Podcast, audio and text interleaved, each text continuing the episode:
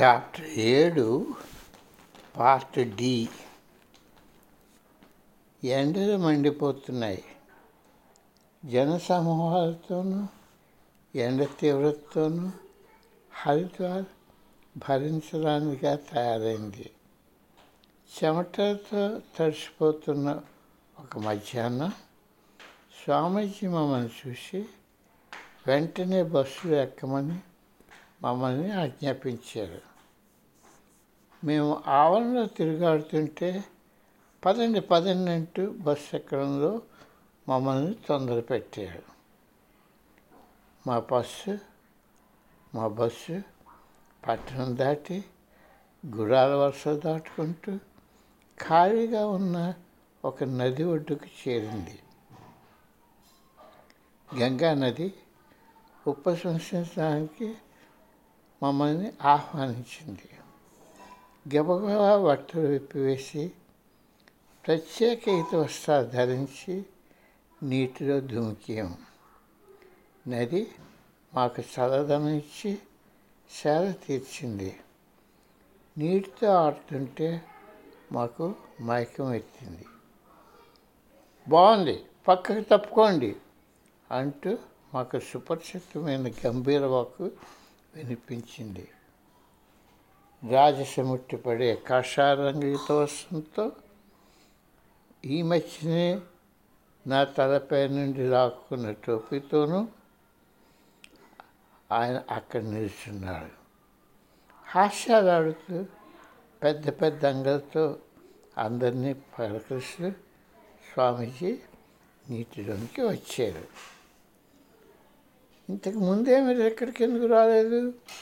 మీరు ఇది చేస్తారని ఎదురు చూస్తున్నాను అని ఆయన అరిచారు ఆడుతూ పాడుతూ ఎండ తీవ్రతను తప్పించుకోవడానికి అమెరికా దేశీయులు ఆ గోధుమ రంగు నీటిలో జలకమాడారు. నదికి ఆవల ప్రక్కల యొక్క మేళాలో తమ బాధ్యతలు పూర్తి చేసుకొని చిన్న ఏనుగుల మంద సేద తీరుతున్నారు. మావటివాడు చుట్టూ తిరుగుతూ ఎత్తిన తొండాలతో నీటిని జరుగుతూ ఆడుకుంటున్నాయి. మా బృందాల మధ్య నది మధ్యలో హిమాలయాల తనయుడు ఆడుకుంటున్నాడు. అది చూస్తున్న కొందరు అమెరికన్లు ఆశ్చర్యపడుతూ గుసగుసలు ఆడుకున్నారు ఏమిటిది? స్వామి అయినా ఆడుతున్నది ఈదుతున్నది? అసలు ఆడుకుంటున్నది? ఇది ఆమోదయోగ్యమైందని ఎవరనుకున్నారు? ఇది వింటూ స్వామీజీ బాత్రూంకు వెళ్ళారని విని మూర్చిపోయిన మానసిక శాస్త్రవేత్త ఉదంతో జ్ఞాపకం వచ్చి నాకు నవ్వు వచ్చింది. మహనీయుడు ఇలా ప్రవర్తించాలని మానవులను ఎందుకు నియమాలు పెట్టాలి? మన మనసులో వారిని అత్యున్నత స్థానంలో పెట్టి వారికి దైవత్వం అంటగడుతూ వారి మానవ స్వభావాల గురించి మర్చిపోతాము. మన ముందున్న వారిని ఉపేక్షిస్తూ వారు ఎలాగ ఉండాలి? ఎలా ప్రవర్తించాలన్న వ్యక్తిపరంకరైన అభిప్రాయం కుదుర్చుకుంటాం. మానవత్వను పవిత్రను కలిపి చూడటంలో మనం ఎందుకు కష్టపడుతున్నాం? ఏ ఏమిటైంది? ఎవరు వాటిని తీసుకొని వెళ్ళారు? అంటూ నది మధ్యలో నుండి అరుపులు వినిపించాయి. స్వామీజీ చుట్టూ చూస్తూ ఏదో వెతుకుతున్నట్టు కనిపించింది. మాకు అంతా విచిత్రంగా కనిపించింది. నాకు ఆయన ముఖంలో ఆందోళన కనిపించింది మహనీయులు ఇలా ప్రవర్తించాలని మానవులు ఎందుకు నియమాలు పెట్టాలి? మన మనస్సులో వారిని అత్యున్నత స్థానంలో పెట్టి వాళ్ళకి దైవత్వం అంటగడుతూ వారి మానవ స్వభావాల గురించి మర్చిపోతాం. మన ముందున్న వారిని ఉపేక్షిస్తూ వారు ఎలా ఉండాలి ఎలా ప్రవర్తించాలి అన్న వ్యక్తీకరింపలేని అభిప్రాయం కుదుర్చుకుంటాం. మానవత్వమును పవిత్రతను కలిసి చూడటంలో మనం ఎందుకు కష్టపడుతున్నాము? ఏయ్ ఏమిటండి ఎవరు వాటిని తీసుకుని వెళ్ళారు అంటూ నది మధ్యలో నుండి అరుపులు విన్నాము స్వామీజీ చుట్టూ చూస్తూ ఏదో వెతుకుతున్నట్టు కనిపించింది. మాకు అంతా విచిత్రంగా కనిపించింది. నాకు ఆయన ముఖంలో ఆందోళన కనిపించింది. నా ఈత బట్టలు పోయాయి. అబ్బాయిలు నాకు సాయం చేయరు అంటూ ఆయన మా వంక చూస్తూ అరిచారు. ఆయన ఎరుపుగా తీసుకున్న వదులైన ఈతలకు జారిపోయింది. ఇద్దరు శిష్యులు తువాళ్ళతో నీటిలోనికి పరిగెట్టారు.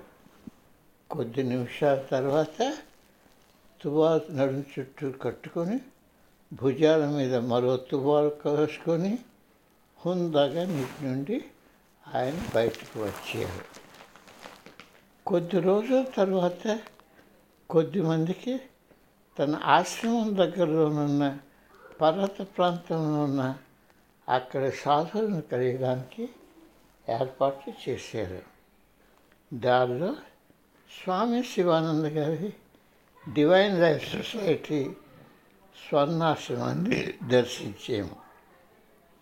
అవి మధ్యయుగంలో యూరప్ దేశాల్లో యాత్రికులకు ఆహారం వసతి వైద్య సౌకర్యం పంపించే అతి గృహాలలాగా ఉన్నాయి.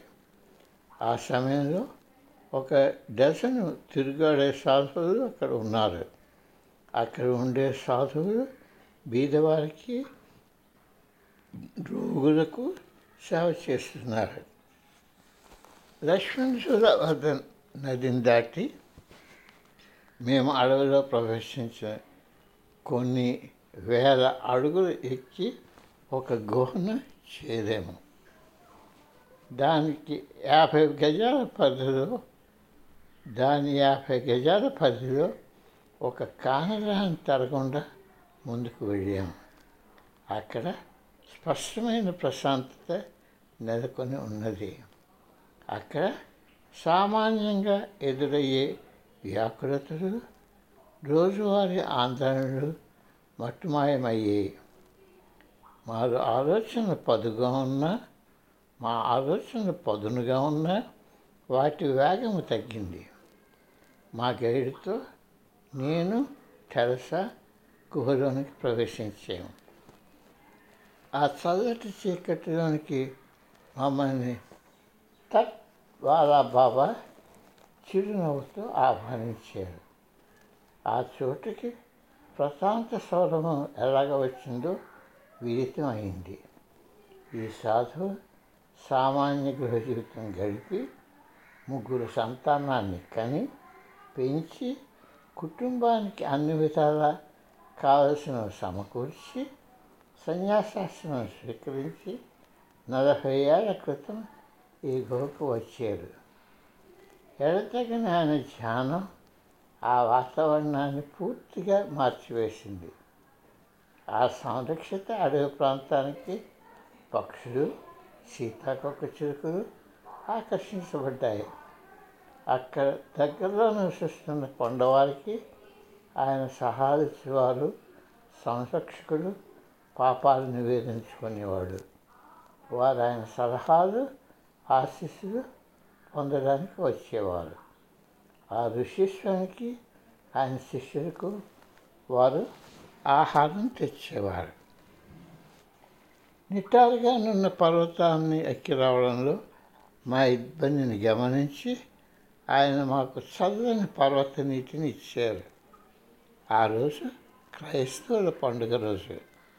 క్రీస్తు పునర్జీవితుడైన సంఘటనపై మంచినీరు తాగుతూ నా మనసు నన్ను అడిగేటట్టు ప్రోత్సహించింది. ఆ ఋషి పొంగోడు కొంతసేపు యోచనలో పడ్డాడు.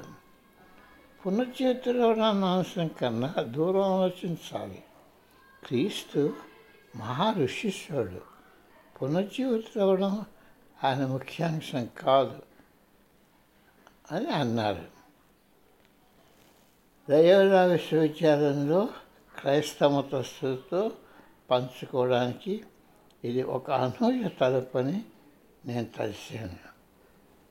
నా కోరికలన్నీ చేయడానికి నువ్వు నీ గురువుగారి పోతను మాత్రమే అనుసరించాలి. నీ కోరికలన్నీ తీరడానికి నువ్వు నీ గురువుగారి బోధనను మాత్రమే అనుసరించాలి. నీ గురువుగారికి సులభ మార్గాలు తెలుసు అంటూ తడ్పాలా బాబా కొనసాగించారు. నా వద్దనున్న కెమెరా తీసి తీసి నీకు ఫోటోలు తీసుకోవాలని ఉందా అని మర్యాదగా నన్ను అడిగారు. మేము బయట ఎండులోనికి వచ్చాము. ఆయన దేహంలో ఏమాత్రం ముడతలు లేవని ఆయన చర్మం ప్రకాశవంతంగా ఉందని నేను గ్రహించాను. ఆయన వయస్సు డెబ్భై సంవత్సరాలకు పైగా ఉన్న ఆయన యువకుడిలాగా రాళ్ళపై పరిగెత్తారు మాకు వెళ్ళాలని లేదు.